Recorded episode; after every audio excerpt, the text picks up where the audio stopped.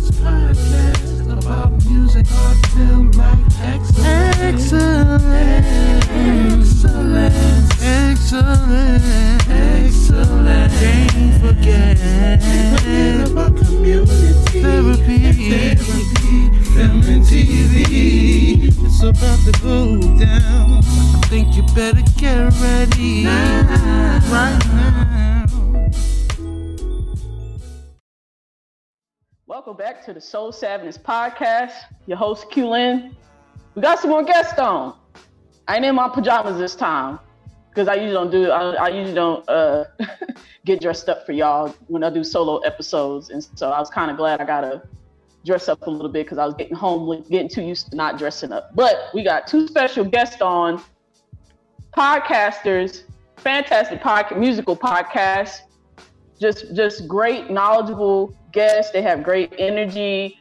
Just just a fun time. I already know it's gonna be a good episode because they they always have a good time. And and every time I see their YouTube channel, uh, I'm just gonna get to it. They're just two great podcasters from the R&B Representers. Y'all y'all give it up right now for the R&B Representers, Mr. J.R.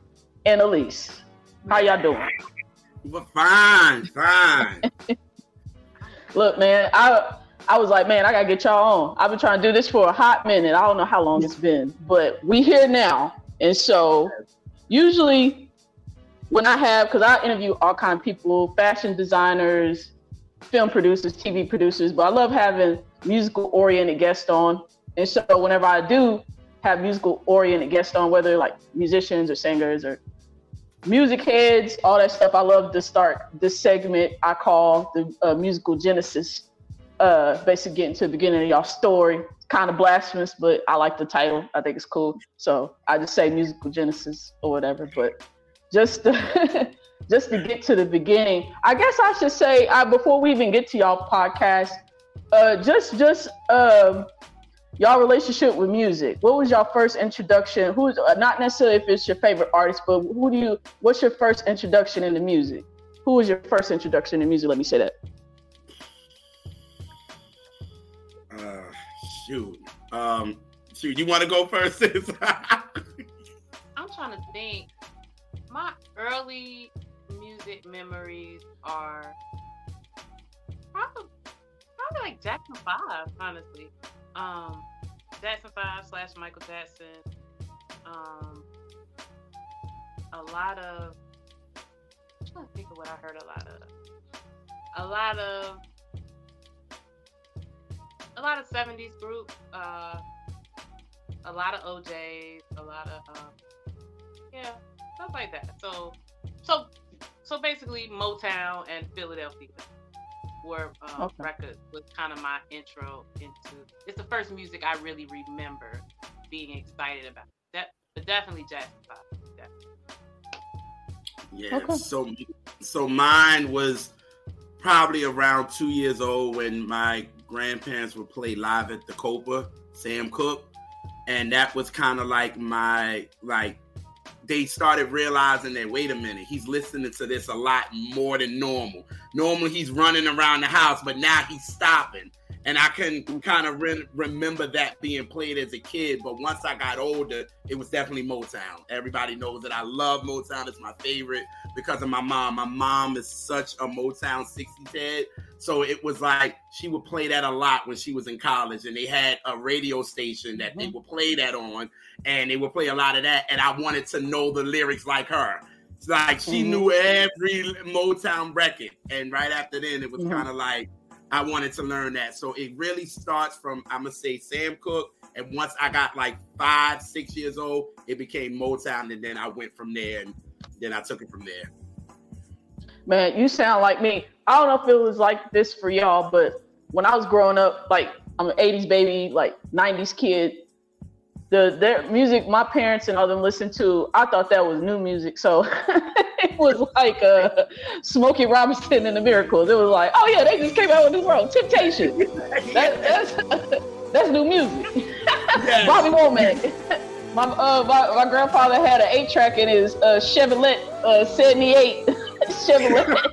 yeah. yeah.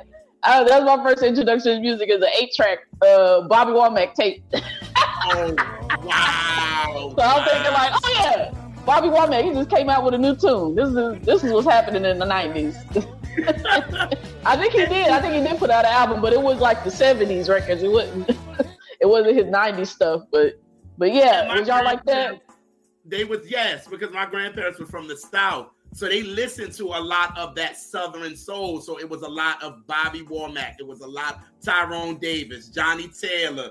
Um, Oh, you know, yeah. a lot of that Roy C. Like that was what they would come from South Carolina and bring that up to New York. Because a lot of people didn't know it. So a lot of that they Oh, would okay. play. And me as a kid, you're not hearing a lot of this on the radio. So me, I'm like you, Q. I'm like, wait a minute, this new, like, they Right. like, no, It wasn't till yeah.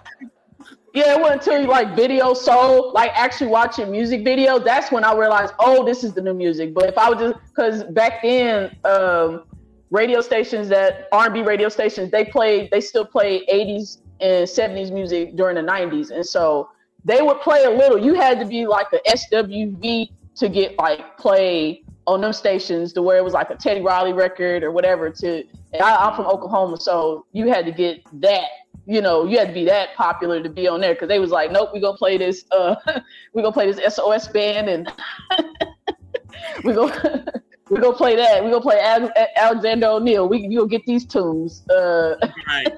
instead of that. But but um, in terms of like, because I know y'all look at liner notes and all that stuff, checking that. What what was the interest in that for you? Was it just like a natural thing, just just uh, for both of y'all, like?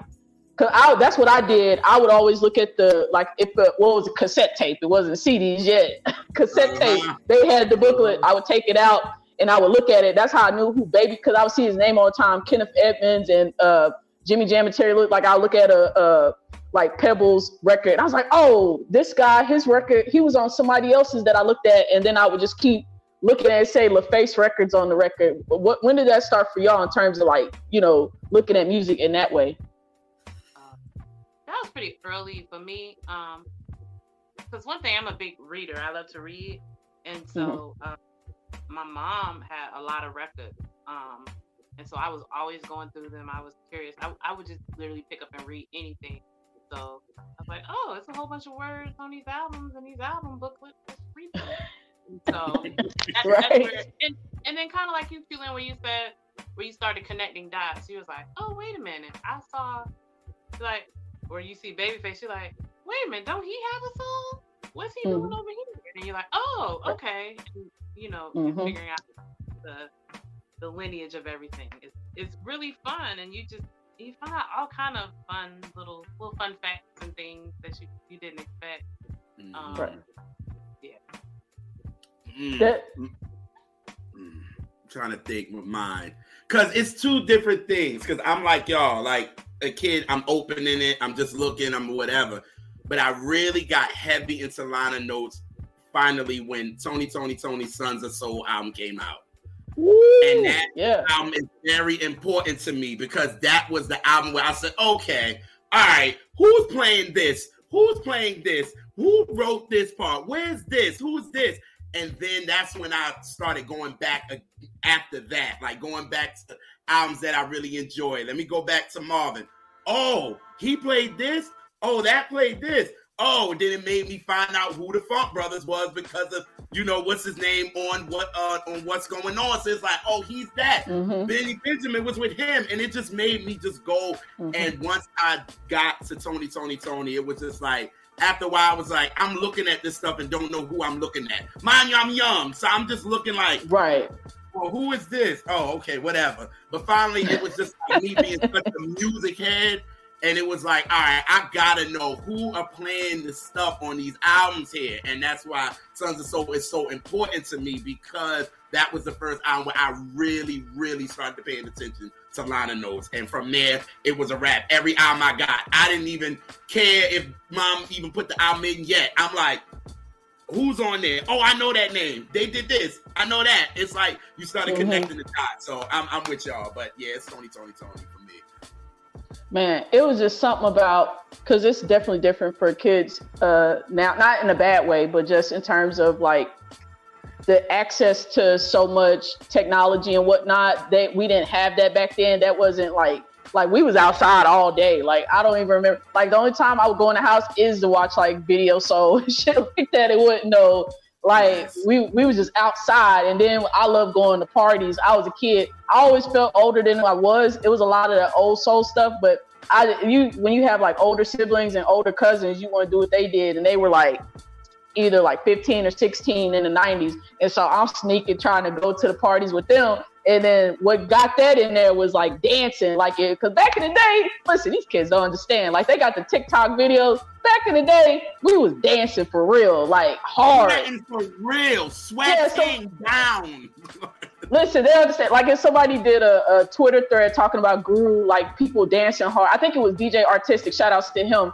He did a video. Somebody he was responding to somebody saying they was dancing hard because it wasn't a dance record. I'm like, yeah, everybody danced. It didn't have to be like Slam Onyx. I like I remember us like doing dances to them songs, and it's like back then when you go to parties, it's like, oh, we got our dance because everybody wanted to be a group in the '90s. I, I don't care if you could sing or not. You want either be a dance group. I wanted to be a background dancer in a Bad Boy video so bad. It was just that, that was my goal. Clearly, I didn't have no goals in life because that's all I wanted to do when I was a preteen was be in a Bad Boy video. I was like, listen, we gonna do it. We go, we gonna get that. But yeah, you just what what was that like in terms of the experience of that? Were y'all like that kind of what like in terms of music, like connected with it with the dancing and parties and connecting that way and learning? Because that's how I would learn what the new music was was uh going to part like who's that? What's they playing there? And that's where I find out like who like uh because Houston rap was because I'm from Oklahoma, so we would get a lot of underground rap like mixed cassette tapes and they would play the records at the party. Were y'all that kind of were, were y'all like that growing up in terms of music, like going to parties and stuff like that? Um, yeah, I, I was, you know, I, I was in the clubs in the nineties. Um, Yeah. you know, I went to college in the nineties, Right. And um, and yeah, oh yeah, that's when that's when records were being broken. When they would break Mhm. records at the club, or hmm even or the like late night mixes on the radio. Um, like the hip hop. That's how a lot of hip hop got broken through those like late night underground shows. Um, they would have a thing, and they, I remember they would have new music. They had a thing called Slam It or Jam It, and so they would play. Oh yes, yes, I remember that. Um, so a lot of new stuff got in that way.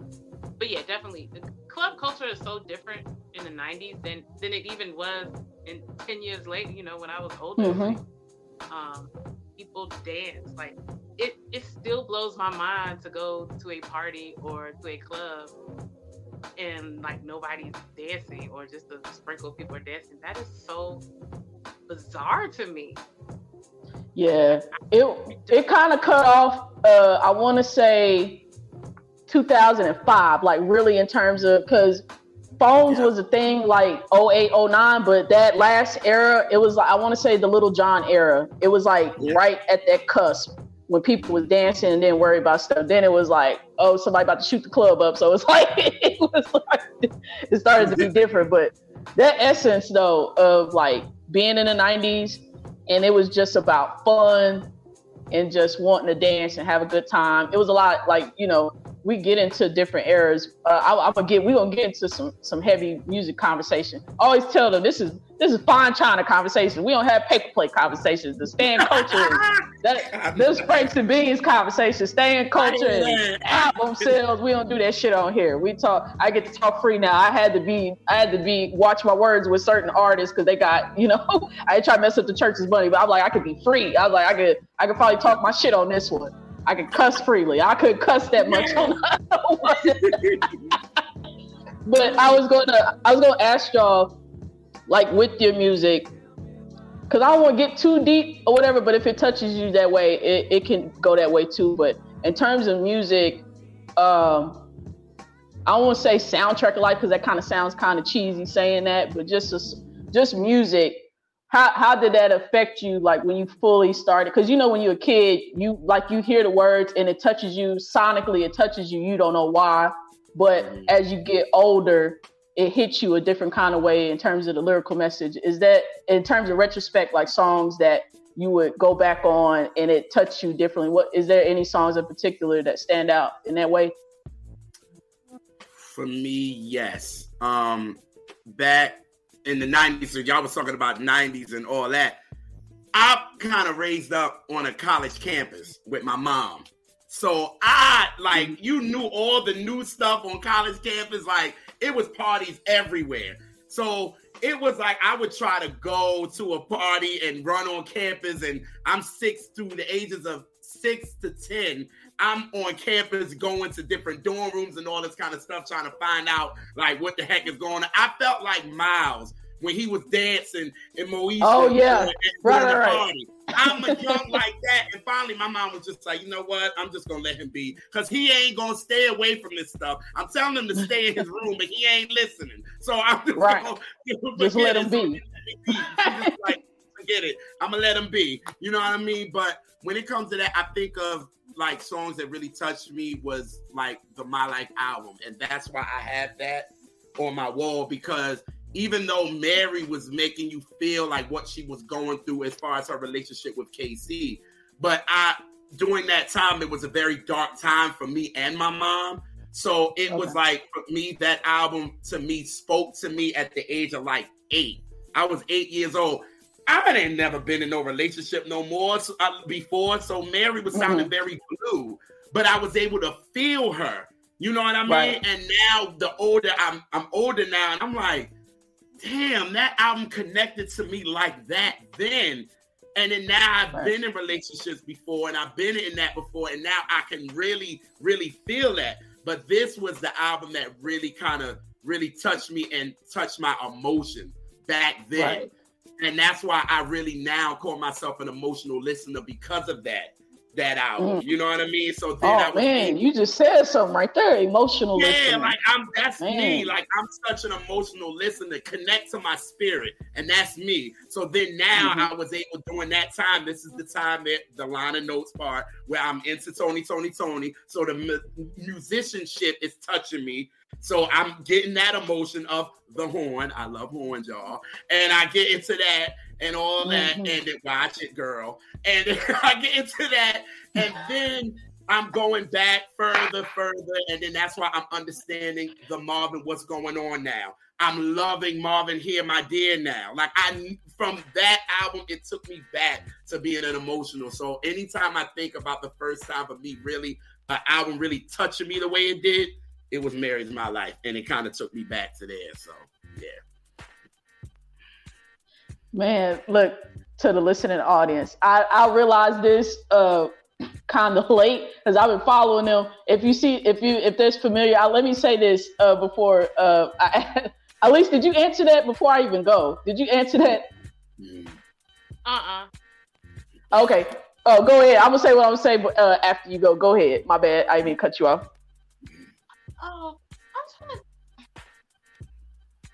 I I think I didn't understand.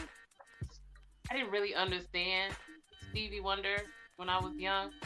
I knew I liked it, but I didn't understand why it was important or the depth of it or or even understood like a lot of the political things that he was saying and, uh, mm-hmm. and a lot of the vulnerability about love that he was sharing and you know, just the world in general. You know, it was just I just know it sounded good. So I was, you know, sonic listener. And then, like JR said, it became emotional um, and just living a little bit of life and finally really paying attention to lyrics. Because a lot of songs, you ever go karaoke or you trying to sing a song without the song playing and you realize a song that you think is your favorite song and you really only know about 50% of it? right? Like, you ain't got the supporting. You ain't got the supporting voice to carry. yeah, yeah. I was I was singing and listening to that song for thirty years, and I still don't know what they're saying. Mm-hmm. Mm-hmm. that happened to me a lot. It is. It's not so I'm singing it in my head. I'm like, wait a minute, what part go after that? What what go after that? right. You know a song and don't, and it could be your favorite. You know. Um. So I think a lot of just becoming cognizant of the lyrics of what they actually were was an awakening. Um, because I am a writer, and it definitely informed my writing, especially you know poetry um, side of my writing. So, um, so I started to understand, and I understand why they put things in a certain order or why they said things in a certain way. Because as I'm budding as a writer, I'm like getting it. I'm like, ah, I know what's in their head. I know why they said it like that and not in Mhm. this simple. Like, ah, I know why they said this in a metaphor. It's very Mhm. vulnerable. They don't want to just say it Mhm. outright. Let's let's let's you know make it flowery and and pretty, but it's really like heart wrenching.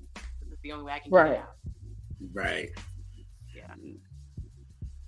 And I was gonna say before he did that, he said, "Watch it, girl." I was like, they have little moments where they, they they have little inside friend moments, and I didn't realize this because my experience of them is on Twitter, and uh, we have a lot of mutual people, you know, uh, that we follow that I that I followed them through there, and I didn't really know that's how they got down, and I'm like. I, I was being honest. I was like, "Are they cool?" Because they they be saying shit, and it'd be like, it'd be like, I'd be like, cause I'd be like, "Are y'all cool?" Cause I ain't trying to trip off if y'all got some beef going on. Cause y'all be talking, cause cause I cause from I'm in Midwest, we talk shit all the time. That's what we do. That's like the dozens. We used to do that growing up, just talking shit or whatever. So I get it, but it's like the way y'all was coming at each. I was like, the fuck? I was like, hold on. I was like, are y'all cool? Are y'all good? Are you sure?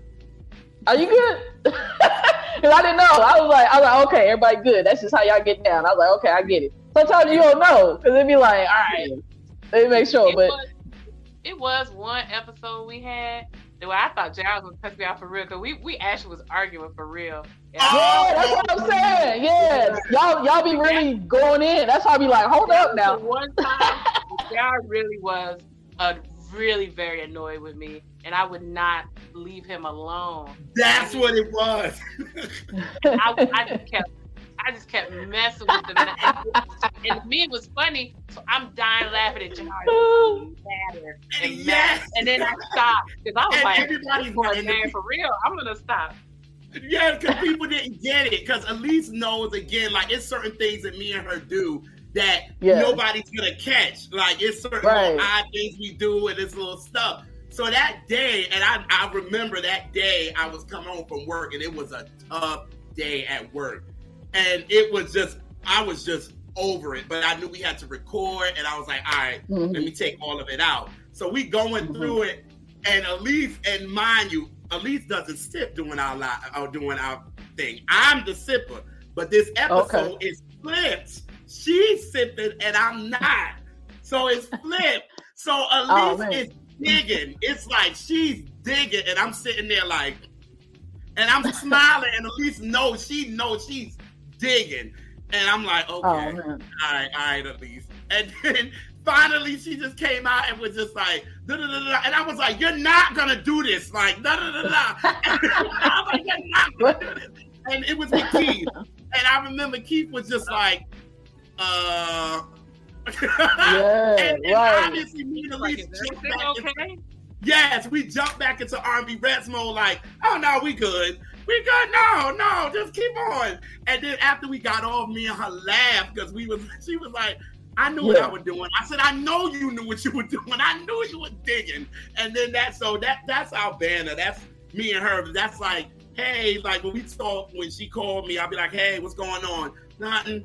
Why you sound like that? Why are you coming Right. at me already? Like that's just. that's just Listen, but yeah, I could definitely feel the love. It, it felt like a whole Yeah. love situation for sure. Yeah. But yeah, it's just a different people because that's the thing. When you close with people, you can like play like that. But then if it go too far, you can be like really back in. But people, what I noticed about the internet and some people, they not used to that kind of interaction with people. And so, because all they know is like, oh, I gotta hide how I really feel, or they don't really be honest with their friends, and that's why But you mentioning that, that is how we became R&B Representers. Okay. From that shared grief, and me and JR was talking. We had talked like you know a little bit before, but that's when we really started talking a lot. Like every day we were talking, and um, and then John was like, let's do a live and we'll talk. Let's talk about something. I was like, ooh, let's. I said we're dramatic. Let's talk about dramatic slash trifling kind of songs. Let's just let's do that. Mhm. this would be like a little one-off thing. It wasn't nothing. We was just, but like we got a tremendous response. Like a lot of people were in Mhm. there. A lot of people, and then after it, people were like, when are y'all doing this again? And we hadn't even considered that. And I was like, okay, well, I was like, John, we'll do another one. We'll do it next week. I, I was like, I'm a graphic designer. I was like, I'll make us a little flyer and we'll, we'll do a live. We still weren't R&B Representers at this point. No, we were not. This was, this was JR doing live. And Yeah. then, um, then after that one, that got another big uh, response. And another thing that helped, everyone was at home on lockdown. So everybody could sit in live. Right. stuff. It wouldn't have mattered what time of day we did it because, you know, 80% of people were at home, you know, if they weren't essential workers. So Mhm. people had the time to sit and listen to some blues, talking about some R&B. And then after that, me and Jared Right. sat down and uh, I was like, well, we need a name. And I was like, make a list. And then I, I always tell Jared to make a list of something. And then I don't actually make a list, even though I'm supposed to too. And so Jared, I was like, oh yeah, I ain't do it. Ugh. But That's why I had this thick notebook because of that. Right. I send- I'm like, Jared, you writing this down? yes, yes, yes. oh, that's funny. horrible. But yeah, so we um he gave me the he gave me the list because he did what he was supposed to do. And names, I was like, that's cool, cool. And then there was R and B representative. And I I didn't even read the rest of it. I said, that's it. Yes, And I was did. like, you sure? It stuck out. He goes, Yeah, you like that? Yes. Yo, your impression is hilarious. yes, because I did. I didn't think. I thought it Right. was so simple. So I was like, I don't think she gonna like this one because that was like maybe the fifth one on the list. So I was because she told me to do ten. So I was like, okay, cool. And then she went down. She was like, that's it. I was like, the R&B Representers, you like that? And she was like, I said what Yeah. I said. I said what I said. I Oh said my what I said. That's the name. Because actually, our, my brother Sin actually gave us. He was like, "Yo, what about the R&B representative Representers?" And I was like, mm. "I was like, but okay." cool. And then, he- right, and then the R&B scientists, and then he was like, "What about the R&B Representers?" I was like, "Ooh, okay, let me put that down. Alise might like it." But the other names I thought was dope, so I was like, and Alise was just going Other through names like, were good. The yeah. other names were good. Because I was like, I was like, oh, okay, okay, okay. Ah, that's the "Yes." No, you that came it. up Yeah. with some really good ideas, actually. I wish I still had that piece of paper. I wish you did. Yo, I relate to that a hundred. Historical document. That's crazy. Oh, y'all story is because I I think I did join that y'all those two lives y'all had. I got on there. The the first one y'all Yeah. were talking about because I remember you were talking about Toni Braxton. You was like, "Are we sure she's a fashion?" It was something that, and I was like, "Man, come on, J.R. Yo, you was you was wild. You have so many wild musical takes. JR in those early lives, we was wild. And we used to be in there very, very inebriated. Yes. I know y'all, but it was a good time though. I could tell y'all were having fun though. Yes. We used to be litty. That's if you go and if you go listen to our radio show, now this is the challenge because we had we had a radio show that was on like it was on the radio it was on college radio in New Jersey. yeah. Oh, nice. Uh, in uh, WFDU, and uh, so we had FCC rules. It wasn't like when we were on a live, we could mm-hmm. say any fucking thing or on a Yeah. whatever. But it was a challenge, and we rose to the occasion. We only slipped up once or twice to take what we did and take that craziness, but take all the cussing out of it and all the drug. Right, And- right, right, right. But we surprisingly we really rose to the occasion. It took a lot of I, I think that's a skill to be able to take that rough stuff and turn it into something uh fit fit for consumption, Yeah, but without compromising who you are. Yeah. right. Specific. That's that's what I had to. Yeah, Like, mm. But you think about how we, you know, code switch in regular life. So it's like take some of that, but don't lose the soul. right. Exactly. That's exactly Like what it the is. music. you can cross over, but don't take the soul out of it. Right. that's what Maybe we it's- kinda, and me and Alise will kind of know with our producer, the, the our producer that we had.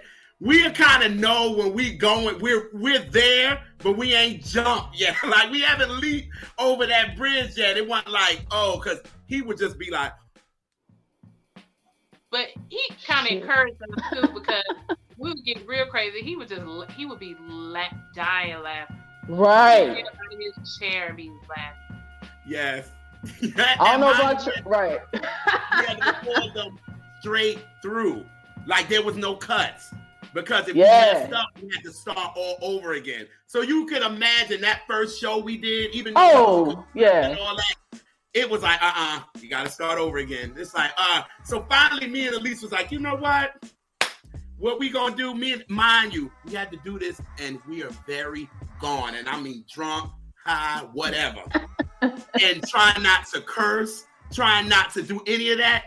I don't know how we did it, but we bodied it. Like we would be like, we killed that. No, actually, we didn't slip up and curse. It, no, I think we slipped up and cursed one time. But Yeah, where we got in trouble was was the music, to where it was songs that you didn't think had a curse, and then as soon as it's playing live, and you like, oh shoot, too late, it's already on there. But we'd be like, and then our producer be like, please, can y'all make sure it says radio edit? Right. Oh man. It's tough. Listen. It I was going to get to and talk to y'all about in terms of being in a digital space talking about music. I was going to ask how it's different. Uh, I mean, your experience on social media talking about music versus now, because now it's a fucking shit show, and I hate it. I don't even engage because I used to do it all the time. Because I would talk to y'all about music on on Twitter a lot, but I don't even do that shit no more because it's so because people chime in and it, it's just so fucking annoying. But even before I even start talking about that bullshit, what, what was y'all experience like in terms of talk about music uh, on social media when it first begun talking about music? Alise had to stop me. Oh, okay. He had to stop me because I was the one that would say something and people would come in. And after a while, Alise was like, JR, we have a show. Stop going back and forth with them. Like, and sometimes it's like you gotta Oh, understand okay. that that's just how people gonna do. They're gonna if they're not agreeing with you, they're gonna go back and forth. And finally, Alise was just like, cut it, cut it. We have a show. We can address this on our show. So you don't gotta keep going back and forth with them. Cause a lot of times, a lot of them don't make no fucking sense. Like, you what are you Oh, talking for about? sure. it just irks the hell out of me. And then finally, Alise to be like, so now it's kind of switched now. Because when we get people that comment on our videos, I'll be like, Alise, be nice. I'll be like, Right. Alise, be nice. Because it's like some people will come in on some bullshit, and it's like, uh, like for instance, we just did one with Mark, and we did the Mariah Carey Music Box episode and it was Mhm. the 30 year anniversary, and we did it with Mark, and it was so great. We didn't bash the album at all. We didn't. We Mhm. said songs that we didn't like, but we didn't mm-hmm. bash it because and, and Right. Alise said it so many times on the episode, like this was well written. She sounded great. It's just songs that we didn't agree with. She said it so many times. Do you know that somebody came in the comments and wrote this long dissertation? I didn't read it. I didn't That's read exactly it. what the fuck I'm not reading it. is. Alise No, read read it. She read I, it. well, no, I read about a few sentences in because I will sit and read somebody comment till I get to a lie, and then I'm gonna stop. I'm not oh, even Oh, okay. engage it further. And so I'm reading it, and it said it seemed like y'all really didn't. I thought y'all was supposed to be honoring albums. Y'all, y'all totally bashed this album. Y'all didn't like any songs on it. That's why I stopped because that's the lie. That means he didn't watch the whole thing right. how could we have bashed the whole album if none of me, JR Mark, we didn't agree on any song on there. So if we bashed every song, how did we have different like, Right. that, that math don't math. Right, right, right. That's what they do. And the go ahead, So I Jr. stopped reading it. And I almost I almost read the fans was gonna respond and I said no and I just deleted their comment and just went on about my business. Okay. But Now it's some days on social media. Now this is when Sometimes I got before we- time. Yes, Right. yes, Lisa got time. Oh, she gonna she gonna respond because it's a you know like we had um I, I think this uh this thread that we had or whatever, and we were talking about Toni. she know what I'm talking. And somebody had the nerve to come in and said something about Toni was only for what older heads, Alise, or something like that. Talking about in in the zeitgeist of when it came out, not now, but Yeah. saying it was that her audience was older. I said, What? oh, Man, how? Listen, that, that's why you gotta check the criteria. People, I'll be watching, and they'll say the most craziest shit that's not act like somebody on the internet said DMX was underrated. I was like, where the where who the who the fuck says that? Who just says some crazy shit like that? And then I go on their page, they was born in '99. I'm like, this is what the fuck I be talking about. You weren't even alive when the damn album came out. I was like, what the fuck are you talking about? That shit is so annoying. That's I, I just when you remember the whole thing with the Queen Latifah thing, people didn't know she sung. That shit about sent me over. For I was like, see there? I was like, we've been ignoring these little motherfuckers, and now y'all getting hyped. Y'all they pissing y'all off and raising your blood pressure when we could just a little dose of bullying would stop a lot of this. I'm just saying. I agree. just a little bit of, and I mean it like I want your your profile. I want you to delete your profile after I talk to you. That's that, that's type of that's what we used to do in 2009. I want to want you to delete your profile because yo because it's not even just that it's a musical opinion. It's a false opinion that doesn't. It, it'd be one thing if you have a perspective that's rooted in some kind of truth to where a lot of people would value what you're saying. But saying just wild shit like DMX is underrated, with that's just factually not true. And it's like nobody wants to waste time talking to you at this point because you don't know Yeah. fucking musical. And mind you, you ain't even gotta be the same age of the people that was like of age like when it came out, but just at least know some shit, you know, have a better understanding. But y'all said it, man, you should have deleted that comment because I was like that I would have I would have stopped right after that talking about bashing. Like somebody need to bash you in your head for having bad musical opinions. Right. And and nowhere in the description of the show catch that does it say this is a this is a celebration of every single album. It doesn't say that. Now the broad thing is a celebration of r&b but we're celebrating by just talking to it digging into it. Right. When somebody pick an album to come on and if they pick an album that we own at least like half of it we won't talk about it because we go because we don't want to sit and have a bash fest. Like that Right, exactly. And honestly, if it's an album that really, really sucks, I don't want to fucking talk about it. Right. I'm Right. gonna have to re-listen to it. I agree. Mhm. So there's many And that's people fair. that there's Yeah. a lot of people that had actually came on and was like, we want to talk about this album, and me and Alise both agree. I'll be like, I don't, and she'd be like, I don't either. And one of them is the same album about four times that people have asked to talk about it. Yes, actually, yes, Oh wow. yes. Oh wow. Yes, no. Can I get an exclusive on the Soul Savage podcast of what song that is or album that is? The show, at the after party, the hotel, Jodeci. Oh wow. Don't nobody I gotta revisit that.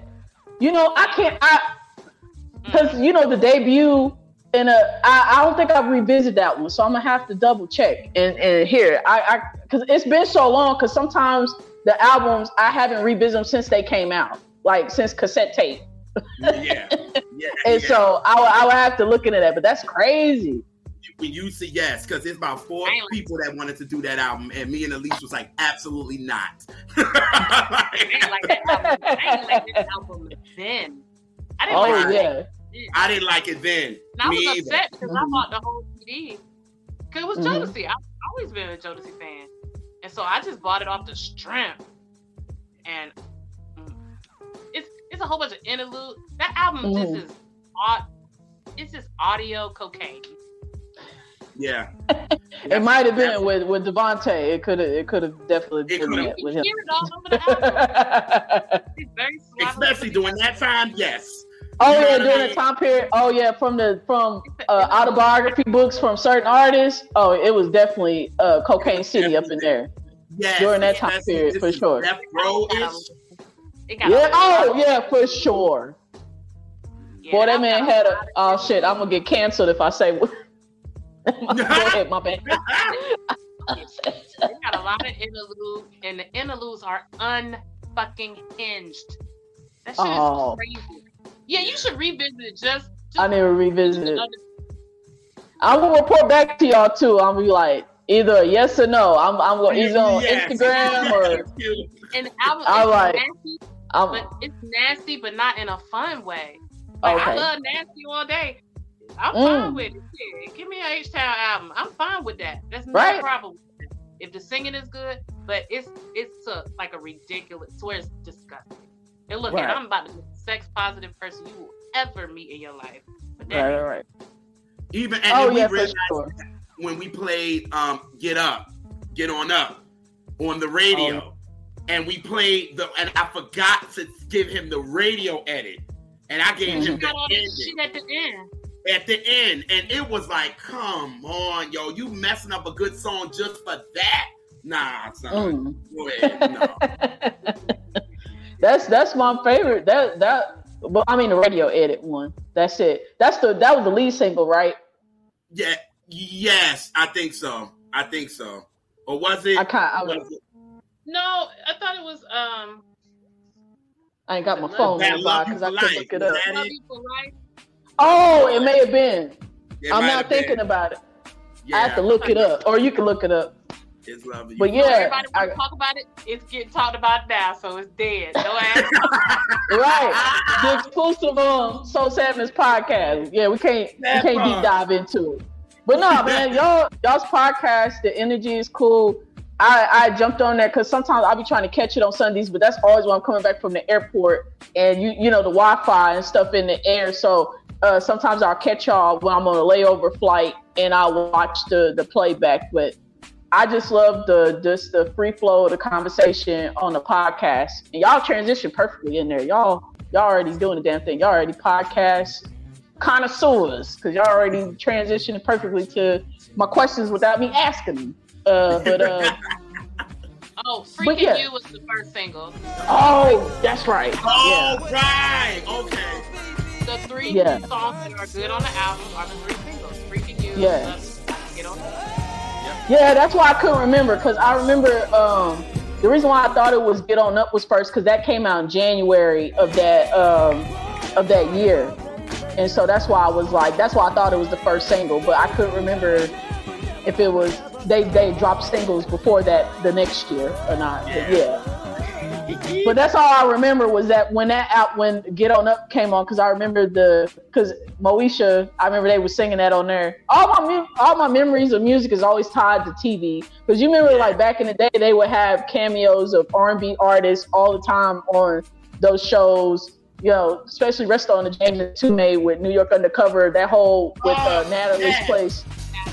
Oh, oh, when he had it was such a brilliant thing. I told I would tell him, rest on to him. He I would tell him, man, it was so brilliant that you would take the newer artists and the veteran artists and have them cover classic songs. That was such a brilliant thing in TV. Brilliant. Andre Harrell, rest on to him too. Just brilliant, brilliant shit. But yeah, uh, in terms of how y'all grew up like with TV and stuff like that, Where y'all because I was a I was a kid, I just consumed a lot of TV.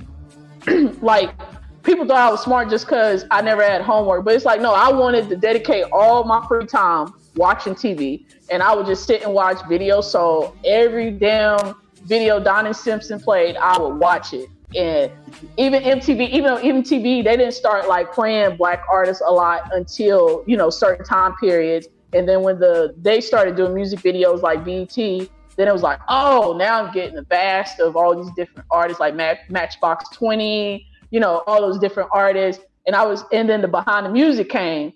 That shit changed my life forever. Because when I would, I would just religiously watch that shit every week, and that's when my knowledge of music started to grow. And I would just sit and consume like a lot of documentaries. Was that part of y'all too? Cause I would just sit and watch documentaries all the time on TV. Were y'all like that? yes. Oh yes. Oh, yeah. I, I definitely, I still like that. Oh Yes. yeah, me too. I I'm, can watch I'm that. about anything. I don't have to be interested in it. I don't.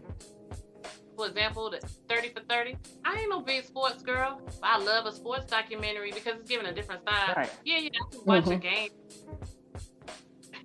you know, they all because I'm Mhm. not into that. They all look the same to me. I know the rules and all that. But, It's the same thing. But She gonna call know, it. She'll call the Sacramento. She'll call them the Sacramento uh, All Stars or something. She gonna mess up the whole. the Sacramento Bullets. The Right, Sacramento right. Bullets. I, know, no, no, I know the teams, but I mean just a Right, oh, game yeah. always looks the same to me, unless Okay. it's, you know championship something, whatever. But Right. Otherwise, eh, what's the point? But I'm just not into it, so that's why Mhm. I'm like. But Mhm. I would watch sports documentary because you're getting into the emotions, you're getting into the history, so you're getting the contextual um, Mhm. aspect of it, and so and you know people's lives, and so it's it's very interesting in that in that way when it brings that that real drama to it, that real life. Mhm. Watching any documentary.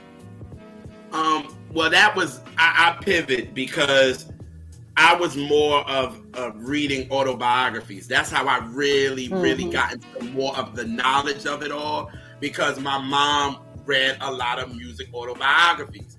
You know what I mean? So I will never forget my first book was Mary Wilson's uh, Dream Girl uh, of my Oh. life as a celebrity, and I read Yeah. that and it was like my mom would get all these autobiographies. She would get Gladys's, she got Patty's, she would get Aretha's, which was funny. Hilarious, because you know Aretha gonna tell Aretha type of story. Right. right. Aretha, this is laughable here, girl. Like, come on, like this is Give you straight auntie Like, energy. Straight yeah, auntie energy. for sure. So from that, once that happened, it lead me to auto. I mean to uh, documentaries because I like those actually better than bi- biopics and things like that. But Mhm. just like Alise said, you're getting the emotion of it, you're getting the history of it, you're getting people in real time discussing it, and it's like that. That's why I just love documentaries. Like I love the Quincy Jones documentary. Like I've watched that Oh. five times. Love that Top documentary. favorite. Yes. You know what I mean? I love it. I love the Clarence Avant, R.I.P. to him. I Oh. love that doc. Like, I love documentaries. Give me that, especially music. Because these biopics, they're gonna do it and they're gonna make it Hollywood. You gotta have a Mhm. beginning, a middle, and an end. And that's the way Mm-hmm. to and then a lot of times you get these biopics and a lot of people will believe them. And a lot of the Mhm. stuff was just put in because of the Hollywood stuff. And it's like, Mhm. no, give me the let let me see Quincy Jones talking. Let me see what he talking about. Let me. I, I rather that. So I love the uh, documentaries, and I've been loving those since I was like 11 years old. So it helped me more on the history side of you know R&B and how much I got more of my knowledge too. So yeah, And one thing I like about music documentaries, and this is the reason why the end of our catch that episode that I do like a word song association, because I in a documentary you're getting contextual. So say on a unsung, they're also telling you who else was hot then, and that gives you some perspective. Because because sometimes you'd be like, well, why didn't so so blow up? And then you realize it was like 15 classic acts out at the same time. That's why they didn't Right. blow up. Because Right. some Exactly. you know what happened or why would they make a song like that oh because uh, there was a war or why they do that um there was a riot um why they do that their mama died so you get everything you know and and that's Mhm. why i try to throw some some context and talk about what's going on in the charts during that time and all of that just to give you a full picture to make it all make sense yeah, Right. yeah. I know. That's why I love talking about um, during quarantine because I bought these. Like being a musician, we'd be up like three, four in the morning. Like it's just adrenaline rush. We'd just be up at odd hours of the night, and you know, like you watch some infomercials that come on real late at night, and the R and B acts that they be showing like coming to you live from 1973. we got. We got Ray Charles playing, and then they'll play Ray Charles song. They play Georgia, and it was Midnight Special had came on the infomercial, and it was they had they and I I was like oh, and it was just too. I could have been high. I was like I'm gonna buy this, and then I I bought the whole thing. It was like a whole DVD set, a Midnight Special. Burt, uh, I think it was Burt Sugarman that had that Midnight Special. It came out at the same time as Soul Train, But what the dope thing about it, they were actually singing live on it, and they had they call it the soul uh, performances. This one is basically meant to all the black acts on one DVD set, and so I watched it. I watched all of them, and it's crazy that you said that at least because I could because I, w- I was sitting taking notes through it because it was like 200 performances and it was live it wasn't edited nothing you know like they do for now like they'll if it's like 12 minutes long the the performance they'll edit it down to like four or five minutes this one they played the whole like everything and the top ones that i say that was on there that that were recurring guests uh gladys knight and the pips the O'Jays Mm. al green even though he um, James Brown was established, I think he was on there a couple times. Aretha and Ray Charles performed together, and Ohio players and Sly Stone and Curtis Mayfield. And the crazy thing was, you can literally feel like the the crowd like energy with them, like who they was Yeah. rocking with. And then they had other soul acts like um, what's the ones that were compared to like the Jacksons? I forgot their name. Uh, The Sylvers. yeah, they were on there, but the performance was shaky and it was like they were nervous and the crowd wasn't really into it. And I was like, I get why, because you get like that full live experience without having to be in that era, but just from the perspective from the audience, they're dictating who they feel by just what they're giving on stage. And it was the same with like uh I think Melvin and the Blue Notes, like Teddy was on there, like you thought it was his damn group because he was giving everything. And then the And spinners, was so mad. He was so yeah, mad. he looked like it on the tape. Cause you know, like when you watch documentaries and they say, oh, they had an ego problem, like um the spinners. Um, what's my man's name that was in uh, Funkadelic 2? I always forget how to say his name. Oh my God, Uh, yes. I know exactly who you're talking he- about. Uh, fuck, I can't think of his name. Dude. But when I tell you, I suck at when I tell you- I'm not gonna- I know me too. But when I tell you the dude that did the lead, the dude that did the lead, is, uh, I, I think I'm falling in love. Uh, uh, Yes. could it be I'm falling in love? When he get to the end of the song, I walk around with my heart in my head. That motherfucker sung that shit so hard, and everybody was in the group was looking at like this nigga like, man, if you don't shut the hell up, they was look like I promise you, if you get the midnight special DVD, like you can see that, like the stuff they would talk about with people with egos and stuff like that. Like they was looking at him like, yo, you wild right now. And so you can feel that and it's live. It's live on TV. And it's like, I, I agree 100 percent with Alise said, because that, that's what it was. was it Philip? Yeah, Philip was it Felipe Philip- Wynne? Philip Philip Wynne. Wynne, yes. Philip Wynne. Yeah. It is. There it is. like what Alise was talking about in terms of like knowing who was out during that time period and all that stuff. It, it just it was just like now I don't have to experience the seventies because I could get who the hot acts were watching Right. stuff like that because because uh they I wish others would do that. BT BT's uh what is it BT Plus they would show their old shit like video so like show the goddamn interviews on there like I don't know if it's some kind of copyright with all those shows, but all the original shit they never showed. Like I had to write to them to tell them to put Comic View on there. They did, but they didn't put all the old ones. I'm like, nigga, I'm talking about 1995. I ain't talking about 2008.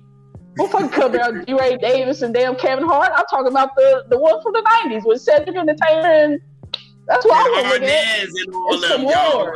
Yeah, with Sommore and all that. Yeah, I don't want to fucking look at them, them young bucks. Have an inkling of an idea of why they wouldn't bring show the old episodes of Comic View. Oh, Cause different they probably wouldn't because of the rampant homophobia. oh, oh Yeah. yeah, And probably some of the like so they probably would run into a lot of yeah. People would get canceled. Well, I mean, And it's when- like video, so like, yeah. people doing that stuff is megastars now. Oh, yeah. Cedric and your Steves and all all the all those guys. Mhm. Mhm. But even with Video Soul with Donnie Simpson, like at least show those classic interviews. Yeah. Like why we gotta search on YouTube for it? You know, because it was like Phyllis Hyman. Like it could have been Oh, possibly her the last.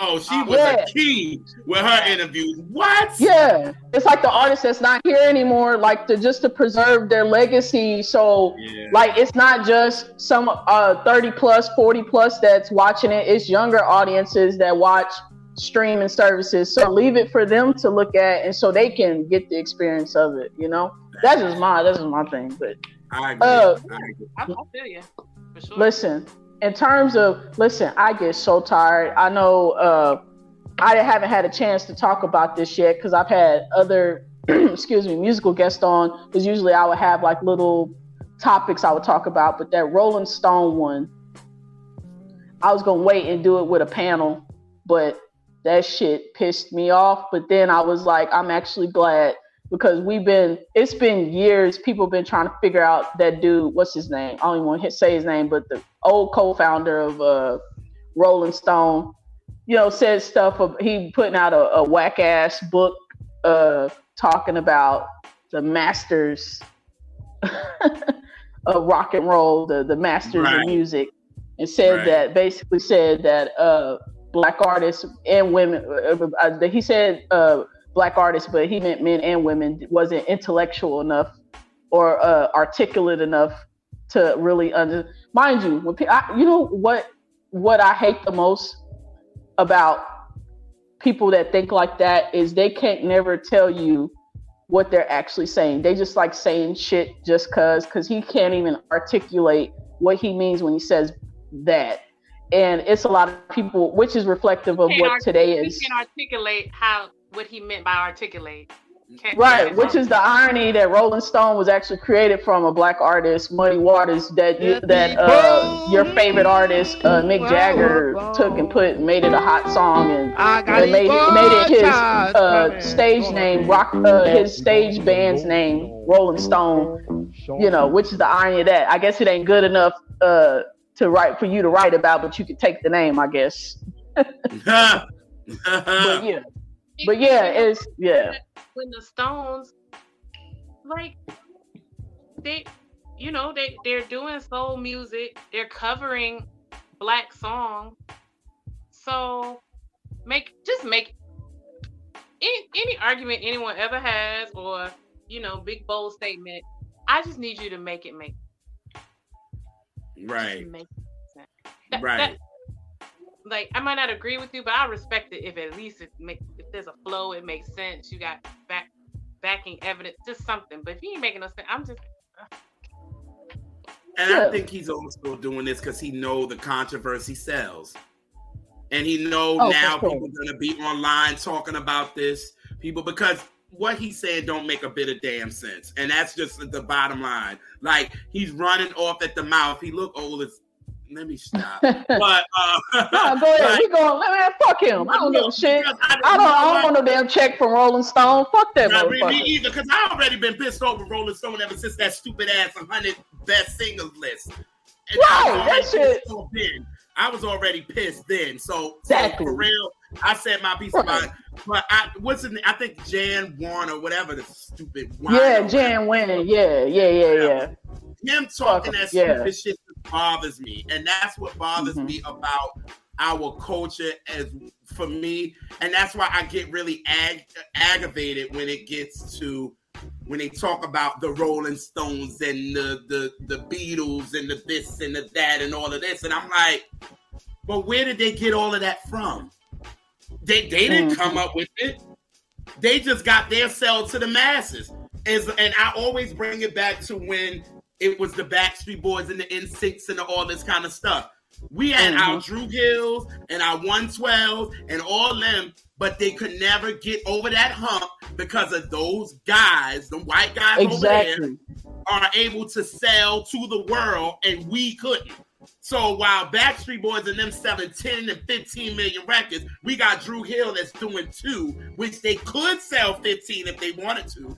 They could, Right. but you got people like him that's sitting up there saying Mhm. that we wasn't articulate. No, it was things that were blocking us that we couldn't do certain things. And Exactly. you know it was because of the color of our skin.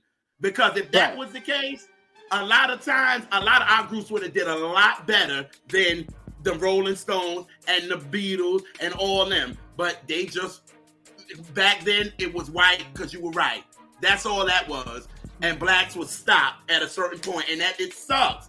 It sucks that what it was. But one thing I did respect about the Beatles and the Rolling Stones, they said when the Beatles came to Motown, they did not even want to meet. They wanted to meet the Funk Brothers. They didn't even want to Mm-hmm. meet anybody else. So that just goes to show that they was liking their sound.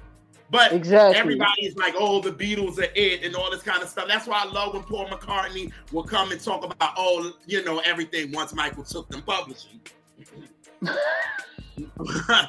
that part, right. He was no longer, he didn't want to Word talk about that right. anymore because Michael Right. was giving back the the originators of it. He was giving them back their it for free. Right. Because he, Exactly. he was like, look, thank you for doing what y'all do to open doors for us. Because Exactly. you know, Rolling Stones and all them was getting the fame of it. We and the money. They wasn't getting a dime. A lot of them died broke. A lot of them died, you Mhm. know, you know, drinking and all of this depressed because they weren't getting nothing. That's why I love the episode with Little Richard, and he's on this 70s thing with this Britain guy, and he's doing an interview. And he said, Do you know I made a record and Elvis Presley made more than I did and I wrote it? Mm. I said, wow, wow. So for this guy to come out and do something like this, to know where what we had to deal with back then, and for you to say that we wasn't articulate, like, are you serious? Like, you knew what we were dealing with. So for you to come out with that, that you just ignorant to me, and that's just what that is. And you and you know the deal, but you trying to play the role, and you know it's going to controversy sales and all this kind of stuff. Because when you probably Uh, get the book, mhm. probably completely different than what he's saying. To be honest, because if you read No. that book, Oh no. you He. Yeah. Yeah. Throw that in the garbage. Because well, I ain't gonna plan to read it anyway for him to say some stupid. No, he that. he's he's always had that biased attitude, and the beautiful thing about it is from back then and now, mind you, this is from 1969 to 2019. So you got what is that about 52 years of you just basically dismantling black artists by because that was and the beautiful thing about now versus back then is they no longer have the uh, the voice to dictate that because there's so many of us that have our own independent publications and even the just all black owned publications our voice outranks them. And that's just serious. Like of course they may be major publication that that's getting in millions but our shit moves culture because we're talking about the actual black artists and Yeah. they're looking at our articles. The grammys are looking at our artists. The grammys are in terms of the members they're looking at the black owned publications like oh they wrote about this album the pj morton gumbo album. Let me look at what this review is. Oh everybody's loving this. So they're basing their opinion off of our black publications instead of a rolling stone that's out of date. That and because back then that's all they had was and mind you all comes with privilege. Because who the fuck what what fucking background does he have Mind you 50 plus years of no credibility no credibility in music doesn't write music didn't go to school for music. You basically were inherited money and you decided to start your own publication because you love rock music so much as a kid and you're born in 1945 so you came of age when all these rock artists started to come out but they're actually building their careers off the backs like you said of the black rock and roll stars like the Rosetta Tharpes, the uh, the Muddy Waters, the Bo Diddleys, the uh, Yes. Little Richards. You're you're building your and Chuck Berrys. You're you're building your brand off of what they already established, and still take it from the ones coming up. But you're reaping the benefits of their labor of putting this sound together. And at the end of the day, like I said, he uh, they ended up taking him off the board of Rock and Roll Hall of Fame. But at the end of the day, this is what he's thought for 50 plus years. So for that long period until like a vibe and a source came in, they had to write about those artists because they wouldn't do it. And it's like Yeah. for 50 years you were allowed to have that thought process. But that's the beautiful thing about it is that your voice doesn't fuck it. I think that highlights. I think if anything, it took from it that like the the the specialness of R&B Representers and everybody that talks about black music keep Mhm. and, and especially the back the black publications keep writing the reviews keep talking about the albums from 30 years ago keep doing the album anniversaries keep doing all that shit because Yes. back then they we didn't have these voices we didn't have so many black journalists. Just why that's why I love Craig Seymour because he had to fight for those artists in Yes. those time periods to even write about it because they didn't give a shit about a Brandy album. They didn't give a shit about a Jodeci album. They didn't give a shit about all that. So when we do these album anniversaries, now we're taking our perspectives, even with with digital, what y'all doing for YouTube and what you're doing on your podcast, that mm-hmm. helps shift the damn culture and and gives those flowers to those artists that didn't feel like they were appreciated.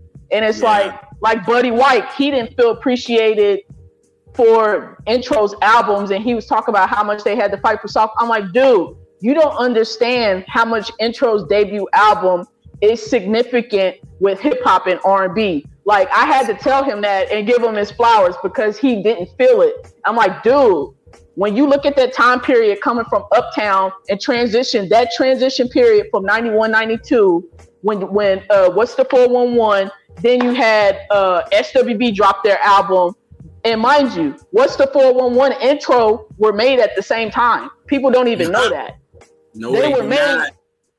And and the thing is, Mary was supposed to have one of the intro songs, "Let Me Be the One." They, they she was supposed to have that, Yes, and it's was. like, and you had Prince Marky Mark, rest, uh, Prince Markie Dee, rest on to him, and then you had uh, Dave Hall, all those great artists that created that space for hip hop and R and B. It's like, dude, everybody loved Intro's debut album. Like, it's the most solid production from. I, that's what I believe. I feel like Intro has the best debut album of any fucking R and B group in the '90s. Like when you talk, I mean, and you can debate and say certain artists, but when you talk about just the album sequencing, it, it's just a fucking perfect album. And it's like we got to give them their flowers and we got to Yeah. let them know. And so that's the beautiful thing about it because now we can have that voice that the other journalists that had to fight to get an article and get paid fifty dollars for you know, doing all that hard work and labor. Now y'all can do it on your platform and talk about, you know, Brandy's greatest album or Monica's greatest album from the 90s. Y'all can curate that because it's your platform you get to do that. And then you're also paying homage. So that's the beautiful thing. Our voices, whether or not it's you think it's on a big scale or not, that shit moves culture and people, the artists that need to feel it, they're gonna feel it if they see it. Yes. Yes. And so, but yeah. Oh yeah. Oh yeah. I just oh, brought yeah. that up because I just wanted to to let just the, the listening audience know if they saw the article and were moved by it, that means you need to support the R&B Representers. You need to support all like everybody, like because people always try to make it a competition. I Thank know you for there's a couple, a couple of publications that do R&B that are not black owned. Let me just say that I ain't gonna say no names. They're not black owned. come on. they they the I, I know the I noticed the non-black publications always trying to compete with the black-owned publications because they think somebody. I'm like, first off, you can't take up the space when it's our own. That's first on. off. Come on. It's it's Come our space now. to begin with. See, people give Lord Jamar a hard time with the guest the house. I don't disagree with that shit. I don't disagree with it because anytime the non-blacks, the the non the, the males come in the, the certain black spaces, they think they could they think just because they can you know do the wop or do whatever do the new dances that that mean they give them full range to have too much say in black culture, and that I don't I don't get jiggy with that. I don't leave that jiggy with that either. Stop, in- stop inviting folks to a cookout that don't even exist. Don't even.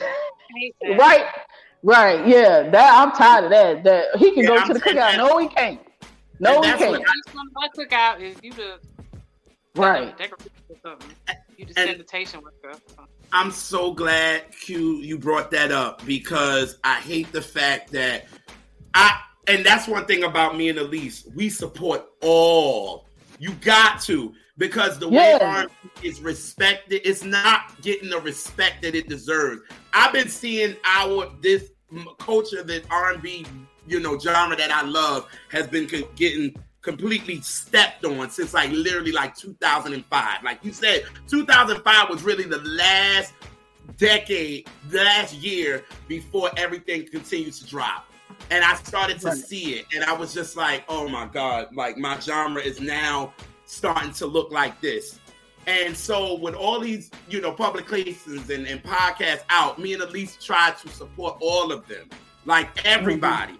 But it's like sometimes now you feel like you're in competition with some of them. And you be like, I'm Mhm. not trying to compete with you. I don't do Yeah. what you do. You don't do what I do. Right. Like, And they try to make yeah. but we, but everybody has a different approach. Yes. Um, you know, like we've gone on other people podcasts that that their approach is very serious and very, and we go up there and, and disrupt their whole chi. But but, um, but I respect that because that particular host, I like listening to his show because it is a very straightforward. It's Mm. serious. It's Yes. very. It's a lot of facts and like, and I need that too because you can't just Mhm. go out pure emotion like he's just doing it. And it's a great show. Yes. We don't do that. We cut up. Yeah, we give good information and all that. It Yeah. would be serious for like two seconds, but then it's right back to the foolishness. But that's our approach. That's your yeah, We're getting exactly. people who like that, but some people like what old boy does. Some people like Mhm. both of them, so they can Right. be multiple things can be true. I like that show, that show, that show. Yeah. And I just And think that yeah. with that being said, I'm just thinking that we there's room for everybody out here, especially for this genre that we all love. You know what I mean? So it's like, so like, yeah, Q, what you do, what you do, we don't do. You know what I mean? But again, you still giving facts. You still giving. You talking about the musicians a lot. You are really Yeah. going into the musicians. You know what I mean? That's something that Alise and I don't do. We be like, okay, we saw in the liner notes that this person did it, but that's it. We stick in there, Right. that's it. You take it further, and it's like, why can't everybody support that? And it bothers me. And it actually one of our, one of our dear dear friends, you know that she ended up leaving. She was like, I can't do this no more because she was like, I'm hmm. I'm competing with people. It's like they competing with me. They they doing all of this kind of stuff, and they have a bigger platform than I do. So it looks like I'm following, and I'm not. So I feel like everybody should su- support everybody. You know what I mean? Because we need a lot of this to help push up what we this culture that we say is R and B for real. And then Exactly. the non-black ones, because them ones there, sometimes Oh. I just be like, you, you, you, you're in the room because of this. Oh, I see what this is. All right, all right, all right. You was Yeah. invited to the cookout because this. Oh, okay. Even though you put raisins in your potato salad, I ain't got time. I'm. I'm right. That I'm part. Because we had exclusive to the same album, right? And motherfuckers, that's the thing though. You get because they want to be the only one with certain shit.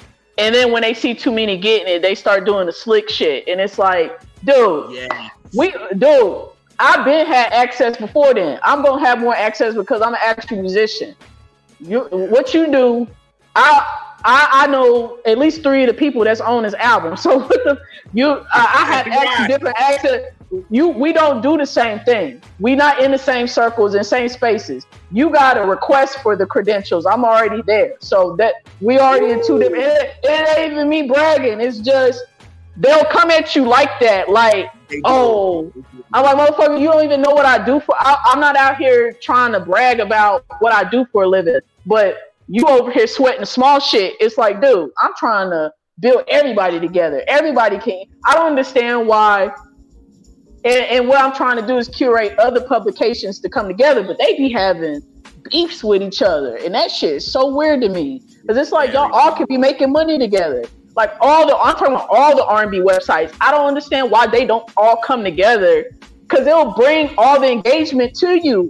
Like, why the fuck are y'all all so acting? Because they'll support you behind the scenes. Like, oh, I love what you're doing. Keep doing that. But publicly, they ain't gonna do that shit, and it's Not crazy. at all. Not at all. And I had to support the people that support you and like Mm. keep with like the the you know the stuff that we do. Because in the beginning, I was feeling some type of way. 'cause, like maybe we're not getting the viewership. Alise is like the viewers that do stick to them. Stick to them. Right. They fine. It- like don't go try to search for other motherfuckers. Eventually, them people gonna come in. Let them. That's why I'm not paying for subscribers. We're not paying for followers. I'm not doing any of that. Cause I'm Right. not I'm not paying for that. That you no, uh-uh. I'm not doing it. If you love our content, you gonna watch. You're gonna subscribe. You're gonna do that. I'm not spending money to do all of this because when you realize a lot of you, a lot of people, a lot of them followers are paid for. A lot of them Yeah, are exactly. viewerships are paid for. Like, let's just keep it with But- it. is. right, exactly. Keep the, the bot for followers that that that's you can see that easily because hmm somebody got 10,000 subscribers but they don't have a single video or engagement over 100 then they bought those followers Yeah. or no comments on the videos. None. You be like, now wait a minute. that that that's a big that's big Yeah, thing. telltale sign. Right. Yes, yes, because it's like, whoa, wait a minute. Because with our Brian video that we did, Songs in the Key of Life, that's one of our really our biggest video that we've done. hmm And we look and we like, wow, we got one, you know, over 1K views, and we got like over like 80 comments on that thing. But then I'm looking Right. at these other ones, I'm like, now wait a minute. How the heck you got 15K views but two comments? Right. I'm Right. The math ain't mathing. yeah and listen like for example that brian alexander morgan video about songs in the key of life one thing about that when we made that video i don't think we had 100 subscribers No, we didn't. Nope. We did not. and that thing did like 500 in the first two weeks Yeah, that's what it is. Yeah, because it's the We content that people. we didn't have Yeah. 100 followers No, we didn't. Nope. Word up. That was Yeah. our fifth catch that. That's why like we didn't have a lot at all. That's, It's our, it's that's, that's our fifth episode Yeah. that's that's what it is. That's what people don't understand about this, and they they get lost in the numbers and all that shit. It's all about the close proximity to whoever it is you connect with, and then what you talking about. The stuff that y'all talking about. Like if you talk about a Mariah Carey, if you talk about a Beyonce, you gonna get high numbers just cause, and they not even maybe a subscriber or whatever. They just interested because that's the who you talking about. That's who they want to see. All right, what the fuck they talking about over here? They better be talking right about my girl because it's their fans. So they like they gonna make sure whatever it is you talking about. But it's like people, if you get at least ten percent of your followers to rock with you in terms of the engagement, you're gonna be straight.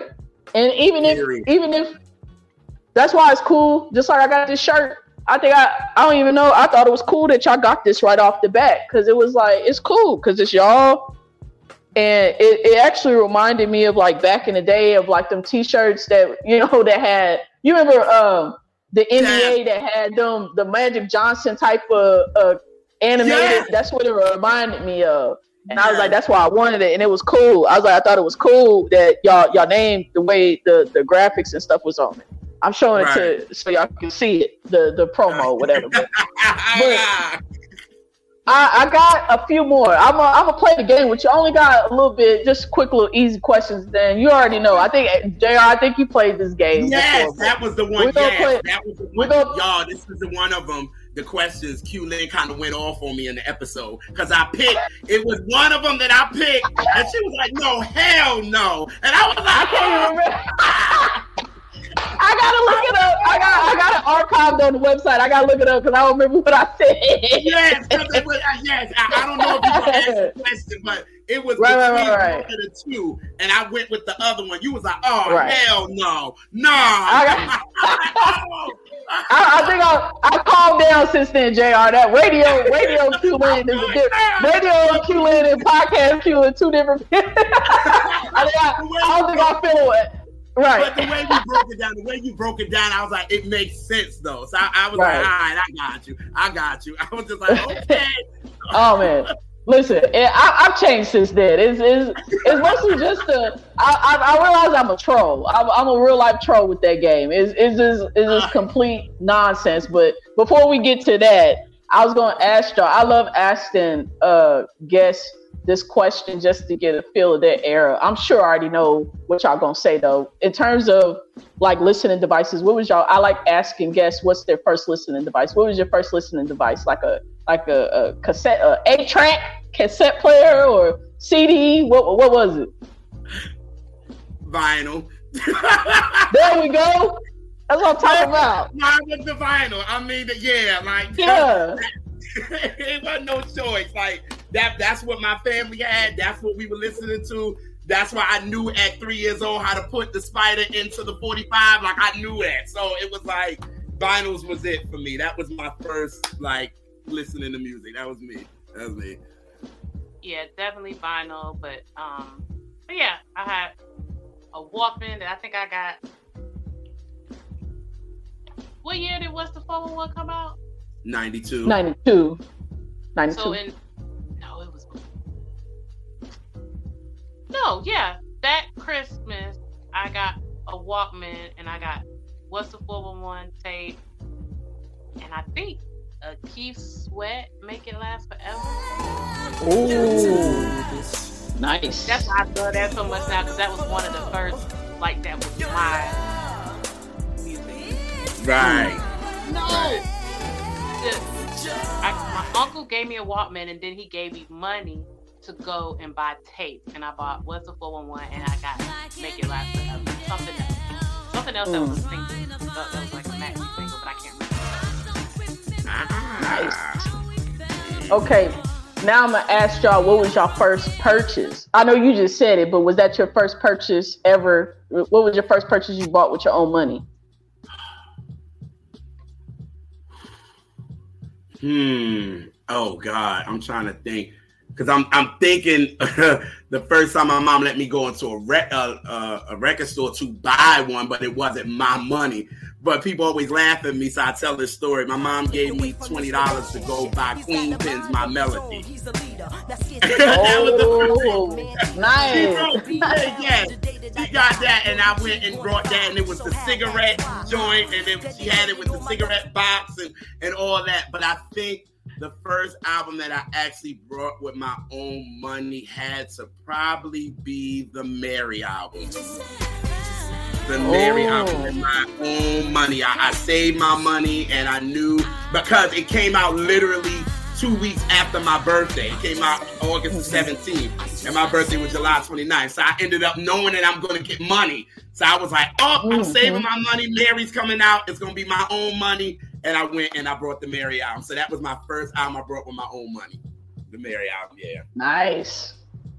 Eric, I love the cover. I love you. Uh, I fell in love with that album just from the cover alone because she has a scar. I don't know if you can see. You probably can't see it on this camera, but I got a little that scar she got. I got a similar scar on my face, and I was like, I connected with her off that alone because she highlighted it. I, I I love that album just for the cover alone because it was uh we we had the same similar scar, and I thought it was cool. Yeah.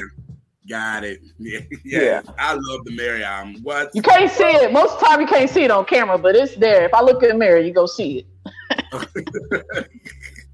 But yeah, love Mary, love Mary down, love it, love it. Oh yeah. And I'm gonna ask.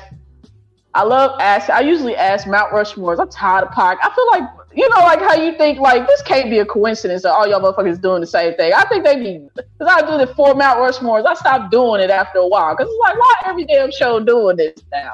Like what? Where y'all getting this from?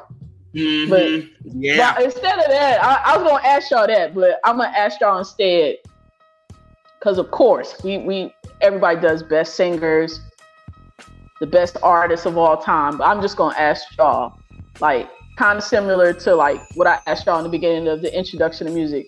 Who is it for you in terms of just like when you say the pinnacle, like just downright, however you feel about their vocals, whatever it is, however it, it touches your soul. Who is who's that for y'all? The pinnacle. Who's the pinnacle singer for y'all? Donny Hathaway. We've never Yes. parted. yeah. Tattooed on my arm. Uh, Yeah. through our big living, one. But um, yeah, that's he's, he's, friends through Mm. he's my everything. He, he is my heaven. Okay. Mm. um, my favorite singer, I I say this all the time, is Gladys Knight. Gladys Knight is something about her voice that did something to me at five years old. I was playing the Super Nintendo in my room, and my mom was. This is college, and she was out there, and neither one of us came on. And I lie to you not, I dropped my remote control, my my controller, and ran out and was like, "Ma, who is this?" and she was like, Mm. "That's Gladys Knight, baby," and I was like. I don't know what about her. Now I done knew Aretha. Now Aretha, I know you in heaven. Don't be mad now. But I knew Aretha. You know what I'm saying? I knew Patti. I knew all of them. But it was something about Gladys' voice that touched my soul more than hmm. anybody. And for that, she is my favorite singer, period. I finally got to see her live. I boo-hooed the whole time. Like I got Oh, the man. whole time because I finally got to hear her do neither one of us live. And then Mm. she did, uh, um, then she did uh, the joint for Claudine, not make yours happy, to be invisible. I just could not. I was done. I was done. That woman's voice still, because she know Mm. how to take down some keys, y'all. She knows that she's not that 70s and 60s and 80s and 90s Gladys anymore. She knows that her jump done took down a peg. So I'm gonna need some of our 90s singers that actually debuted in the 90s. And it's one of them we just talked about who I love to death. Her need to take down a key. And uh, the other one that we talked about that got an album entitled Music Box need to take it down a key too. Cause we know you ain't hitting them, them, them high notes you not hitting them, girl. That's studio. I don't. I don't care what you say. I don't care what you say. And for you, Mariah Carey oh. fans, I got to say this mess. Yes, at least give me all of that. I gotta say this. That Grammy performance that she did with Fly Like a Bird and We Belong Together. If y'all thinking that ain't lit, something wrong with y'all. That's all I got to say. Y'all thinking that's her best performance ever and all this. That woman lit that. Because how she go from yeah, yeah, yeah, yeah, yeah, yeah, to girl. I'm sorry, y'all. Mariah fans can come at me all you want to, but it's the truth. She lit that joint. Mariah been lipping ever since 2000. Don't lie. Ooh. I'm done. I had to go because somebody actually tried me today. They came, they tried me today on, and it was like, oh, Mariah, that performance is one of the best Grammy performances. Okay, and why? And it was like because, oh my God, that is such a mad vocal. I said for Oh, man. who? for who? That's You not it. say, hilarious. Just like the album. Because it was. Exactly. Ah! oh man, I don't know. I don't... oh man, y'all may listen. Y'all fans may give it to y'all there. I'll I'll I'll really go in that their heart over rise, so they may give it to y'all when they hear this episode. I'm, hey, I'm, I'm But they ready came for to it. us when we was being, we was being nice. So right, right. You gotta let it out. out. we didn't say the only thing we well, the only thing we did come for was live performance. We didn't come for the music. We came for live performance and her stage presence. And people, oh, one person went in. I'm so sorry. But if you even go back and read the publications from back then, they was Mhm. talking about this very thing in real Mhm. time. Yeah, Yes. for sure. Then he tried to show. Then he tried to And put a, a, a video. also- of- I was there. I was a teenager in the 90s. Like, come Right. on. I was Yeah. a teenager and grown in the 90s. Like, come on. Right. I was And there. And then he tried to put us a thing. He said, "Yo, y'all talking about live performances? Check this out." So I went thinking that, "Ooh, we about to get something serious." I said, "Alise, what the hell is this?" what the hell is this? I was like, "She's not giving up," but Mariah has said it herself. She's a studio rat. She said it. It wasn't nothing we Mm. lied about. That's why I'm like, Right. Y'all just want your favorite artists to be perfect, and they're not perfect. I need y'all to understand that. Like, stan culture sucks. I'm sorry. It's horrible. You It's listen. ruined. You you can sit and talk- transitioned perfectly. Go ahead. I can sit and talk about my favorite artists, and everything I say ain't gonna be great. No, I'm talking about favorite favorite.